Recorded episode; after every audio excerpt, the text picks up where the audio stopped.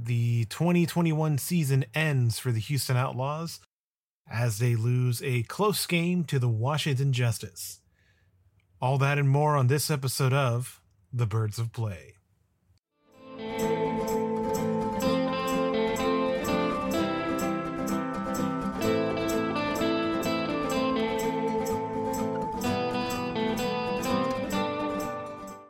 Welcome to the Birds of Play podcast. I am your host, George. I am one of the host for the Fun Intended podcast, and this started as my Overwatch League podcast. It was a podcast for me to talk about Overwatch League content without bogging down our main podcast on a regular basis. Unfortunately, as it stands right now, the 2021 season is nearing its end date as the grand finals begin to loom on the horizon, the playoffs are coming up.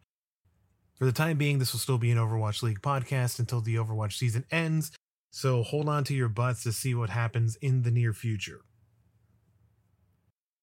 This week's Overwatch matches determine who gained entry into the playoffs, which will ultimately lead to who gets to go to the grand finals. The Houston Outlaws ended their 2021 season run with a loss to the Washington Justice. The Washington Justice are probably best known for being the miracle team last season that went from being at the very bottom of the rankings to earning themselves a spot in the Overwatch League playoffs last year. There was a bit of a meta shift at the zero hour that allowed them to capitalize on their team dynamic and ultimately run amok through the lower rankings of the Overwatch League. They actually got to capitalize on a bit of loopholes, not just the meta shift. They were actually able to build a team, a dream team out of the leavings of other teams, if that makes sense. Specifically, the Vancouver Titans had a bit of a shift at the last minute where the entire team was let go. And mind you, back then, the Vancouver Titans were a team comparable to the San Francisco Shock. In fact, they were kind of known as their rivals for the North American region. So to have all these players suddenly become free agents, the Washington Justice was able to cobble together this this dream team out of their remnants that allowed them this meteoric rise all the way to the playoffs for last season. And although that same although that same story doesn't apply for this season, they're set to have a repeat of that whole Cinderella story almost. Now, mind you, for the 2021 season, the Washington Justice have been a very mid tier team. They don't really have a lot of consistency, but they do have a lot of high quality players. All of which were playing absurdly well this this week as they played against the Houston Outlaws. Now, mind you, the Houston Outlaws have been on a streak of losses recently, and clearly they were hoping to turn that around.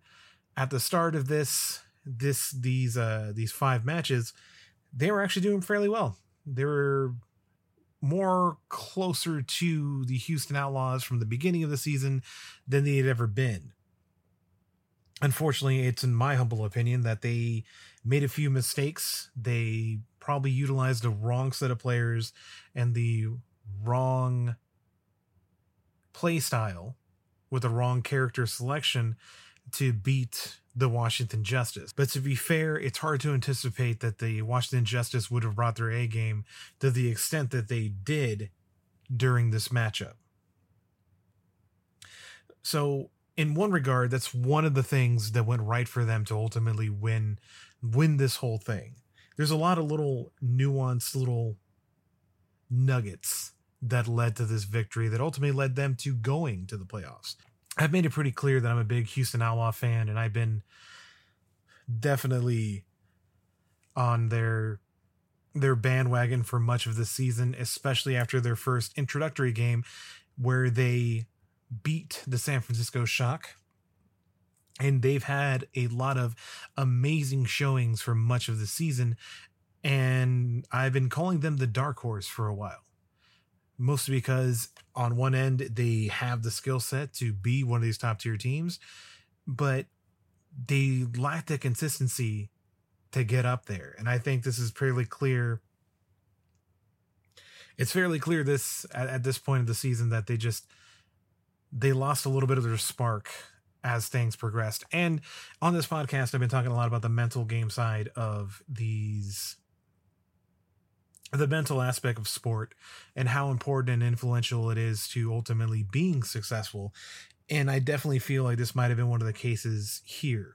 If anything, through this podcast, I've taken more of a deep dive into the sport mental the the mental side of sport obviously but also the other more nuanced the nuances of the overwatch league in general almost i've been absorbing a bit more content than i normally would now, that content isn't always matches, but that content is like, you know, interviews with the players, watching a lot of shows with Overwatch League commentators, and getting the perspective of what exactly entails high quality play in this league.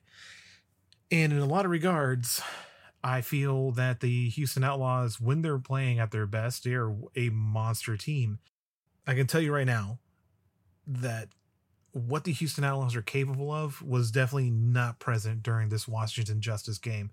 There was a little bit of hints of their of their wonderful mechanical team. Unfortunately, though, it just wasn't there with enough consistency.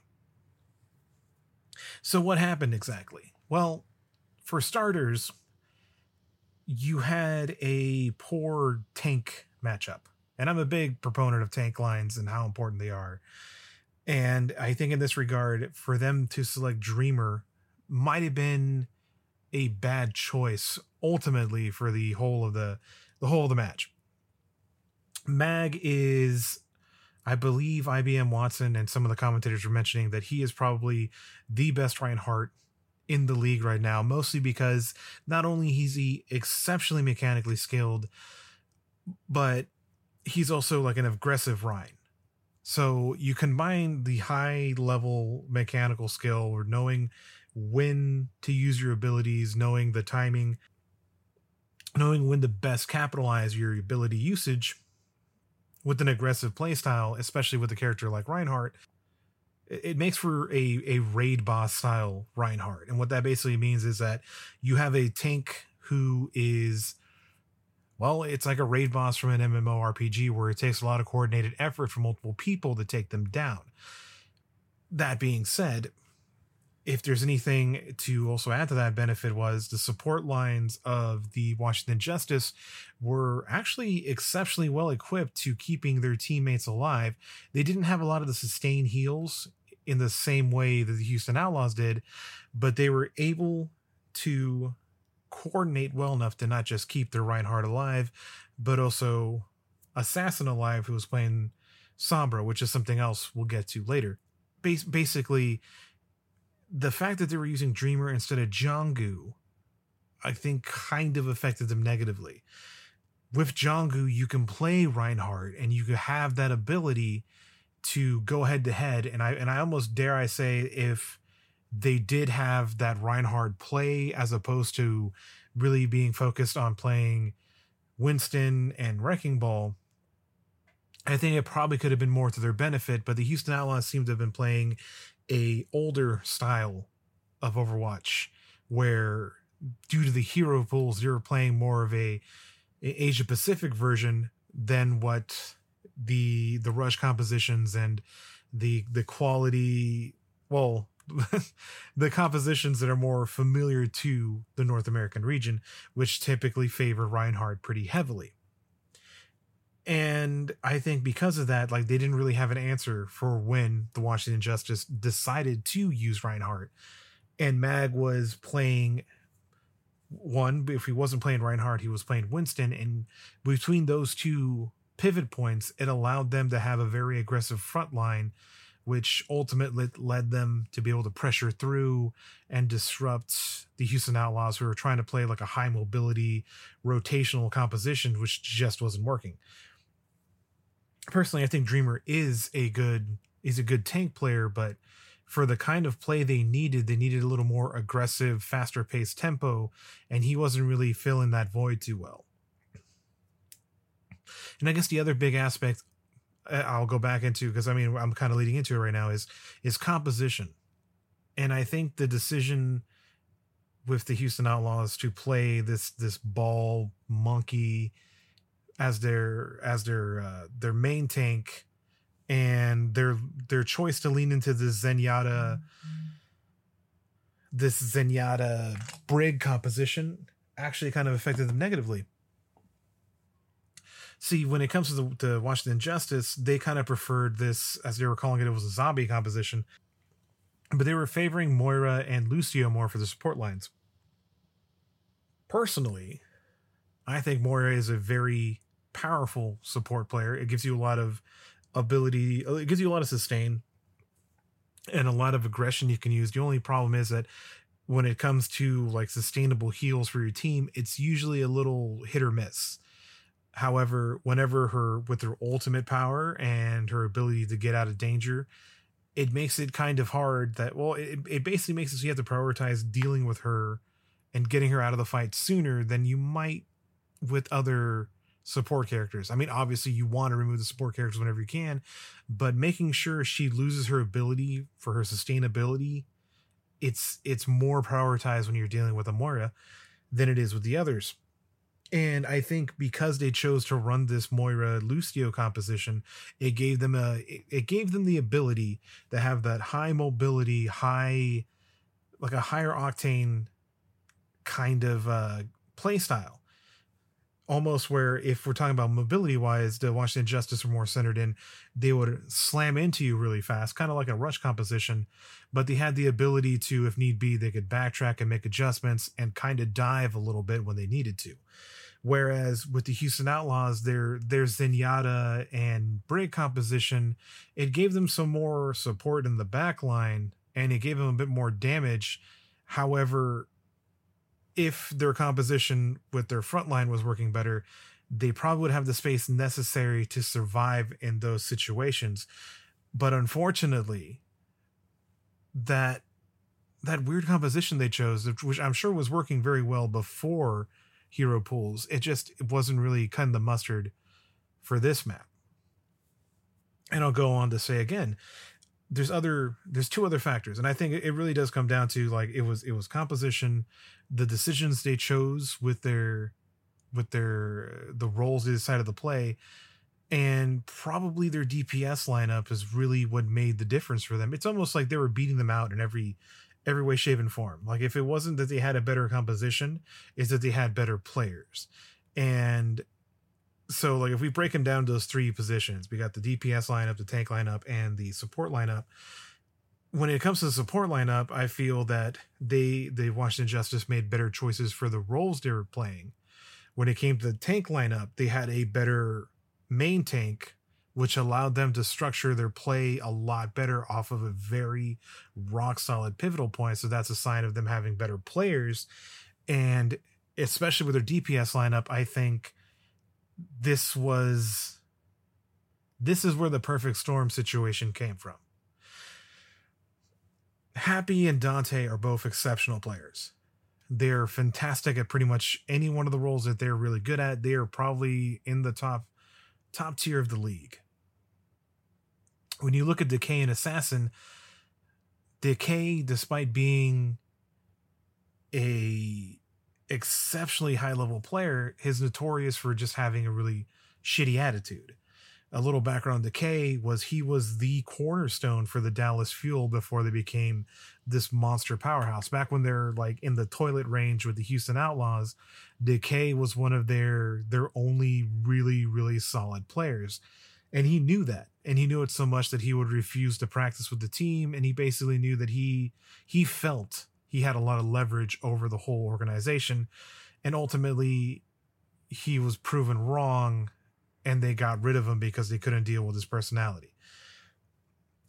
And in probably one of the better decisions, the Washington Justice went and snatched him up in the 2020 season, and he was able to actually shine again and show that he is one of the top players in the league. However, since that point, I feel like he's been playing very inconsistently. And it could be, you know, maybe they're still dealing with his personality issues where he doesn't want to practice, he doesn't want to do anything, he only wants to show up for games and matches, and they're just kind of tolerating him. I don't know what the dynamic is behind closed doors, so I can't really say for sure. But what I can say is that he has a tendency to be inconsistent Sometimes he is that magnificent decay who is clipping heads and just pulling off these monster plays and just lifting the entire team up with him. And other times he's just like a mediocre DPS player. Well, for these matches, as he was playing predominantly Tracer, he wasn't that. He was actually living up to the decay of where where the highlight reel level decay and probably the biggest Cinderella story out of the DPS lineup was Assassin, who, if I I haven't been really keeping up with watching Justice, so I don't know for sure, but to my understanding, he was an embarrassment during the Countdown Cup. He was really underperforming, and he was almost like memed for how bad he was doing. But in this particular match, for some reason, the stars aligned and he was in his amazing top form and performing beyond expectations and comparable to one of the best sombras in the league with Danteh and actually beating him out in other fights. And I'll, I'll say this, and this is probably where it's going to come down to between the two of them and why Assassin kind of beat him. And this is probably a good important lesson for a lot of people when it comes to when it when it comes to sport. And I think this is one of those like this is one of those little nuggets I'll give you guys. So a lot of people just assume like if you're a top tier athlete, you're a top tier athlete because you know some somewhere between like you know you're you're really gifted you're you have the natural attributes you're mechanically skilled and you're a big student of the game which makes you good and for more or less that is true when you get to the top level of the pro levels it, it's kind of harder. There, there's limitations to how good a human can be. And with that in regards to that, I'd say like if we were to put Danteh and Assassin next to each other, consistently Danteh is probably the better Sombra. Danteh probably is his reaction time's a little better. He's he's more consistent to make his shots. He's maybe his spatial awareness is a little bit better than Assassin. And I think if we put them right next to each other, we'd probably see like there'd be a discrepancy with one of them would be would look really really phenomenal. The other one looked pretty good, but not not fantastic. And I think it kind of showed in this match, especially because Danteh pulled out some amazing plays despite them, you know, being on the losing side of things. But I think the way that Assassin was able to beat him was his understanding of the character of Sombra was just better there's something you you'll come to notice, especially when you see these high level Overwatch players, is that they can they they have to keep track of a bunch of things in the background of their head.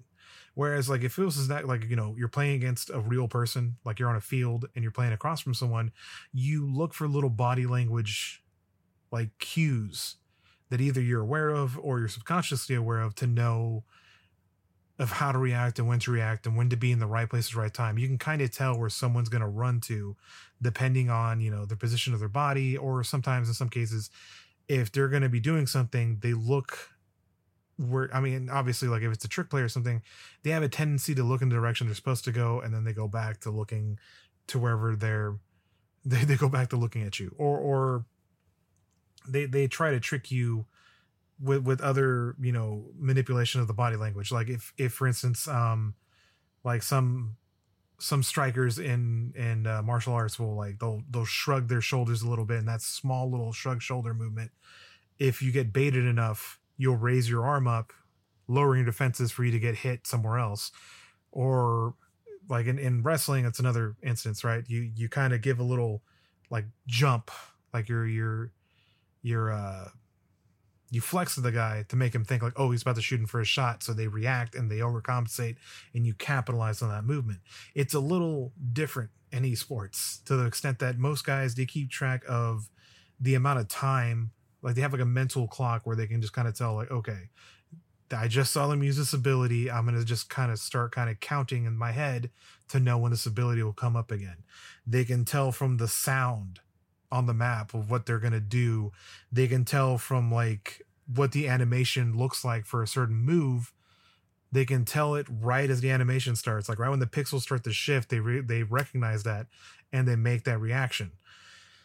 So in that regard, in the just knowledge of the character I feel that that is where Assassin was beating Danteh.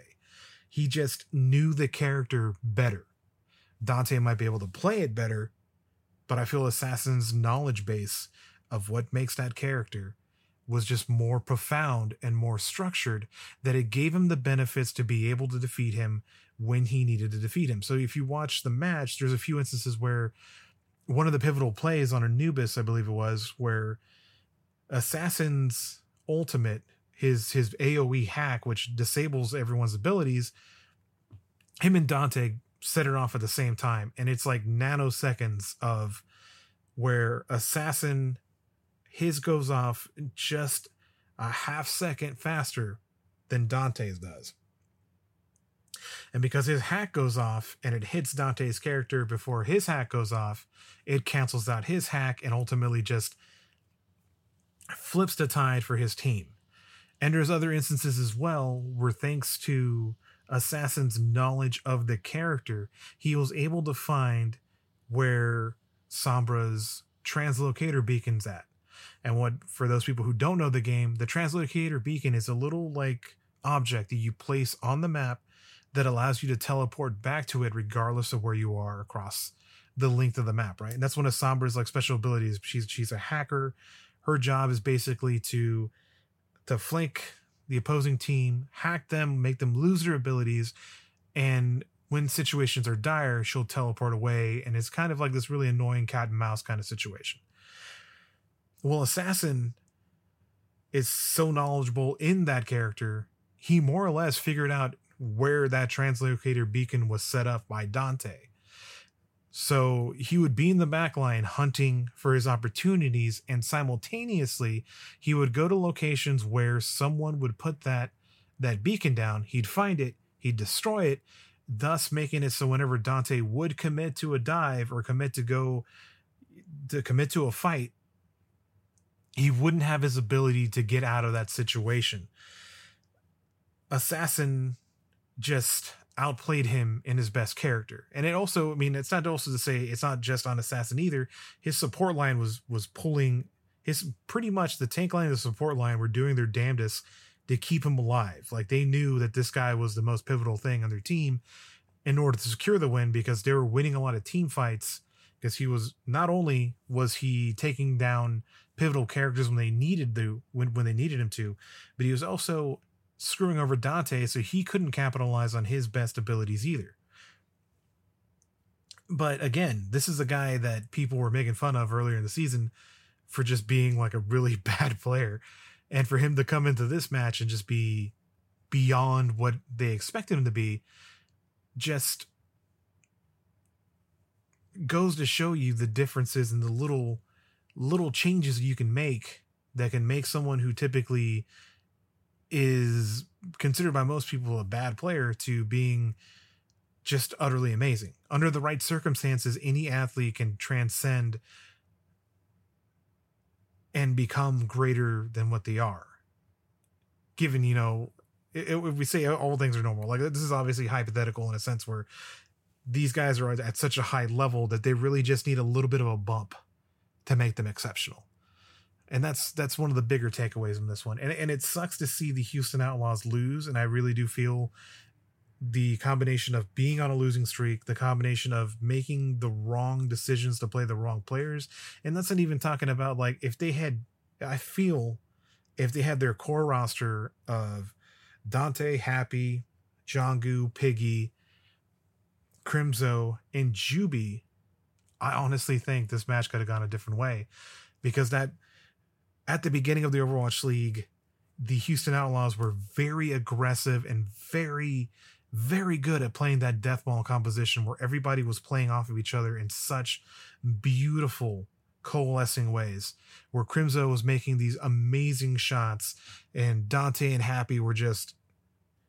picking people off from from around the corners. Jongu was making these these highlight reel quality plays and Piggy was just this this powerful off tank anchor that just gave everyone the ability to to go off and do what they had to do while still providing that that anchor that focal point that nexus in the center of their their makeup. And i think i think they they they moved away from that. And that's not trying to take anything away from the washington justice because they were playing exceptionally well but like i said i've been watching the houston outlaws all season and i can tell you for a fact that this team that played against the washington justice isn't the best iteration that they've come it's not the best iteration of the Houston Outlaws. And if we had a little bit of that spark from the start of the season, you'd be seeing them going to Hawaii right now to be in the playoffs. All right, guys, that's going to be it for this week's episode. I still don't know what we're going to do about this this whole show in the next coming month because I believe the grand finals should be happening at the end of this month or early October. So it's probably going to give me like, you know, somewhere between one to two more shows this month before, you know, everything goes goes to the wayside. And I've been trying to figure out what I'm going to do, what I'm going to talk about. I've been kind of enjoying these like, you know, deep dives into the mental side of sports and kind of try to give people perspective on what to expect in the future. Well try to give you guys a perspective of that that sport mentality for people who probably aren't familiar with it right? And it, it, probably doesn't help that i've been watching like you know i've been watching a lot of ted lasso if you watch the main podcast. Um i i don't bring it i've been bringing it up a lot but i've been watching that show pretty pretty religiously I just started reading Atomic Habit, Atomic Habits by James Clear, I believe his name is. Yes, it is. I got it right the first time. Good on me. Don't have to edit this and yeah i'm i've been looking into that kind of stuff a lot so like i'm a little excited to give that sports perspective oh and another book i just read actually that kind of relates to it is by jonathan gottschall i believe it's called um well, me pull this out without dropping my expensive camera. Uh the professor in the cage was which is a book about a a college professor who decides to be decides he wants to be an MMA fighter, and he and he starts training, and it's a very like anthropological book about you know man's relation into why why they're so fascinated by you know blood sports, combat sports, and and stuff in general, and it, it added a new perspective to my whole uh my whole sports gimmick that I got going on. I hope you enjoyed this episode. All the pertinent links are in the description down below. And hopefully, I should be here for the next Fun Intended podcast next week, but we're going to see how that plays out. I might have a vacation coming up and I may or may not be able to attend. But besides all that, guys, I hope you enjoyed yourself and I'll see you next time. Bye.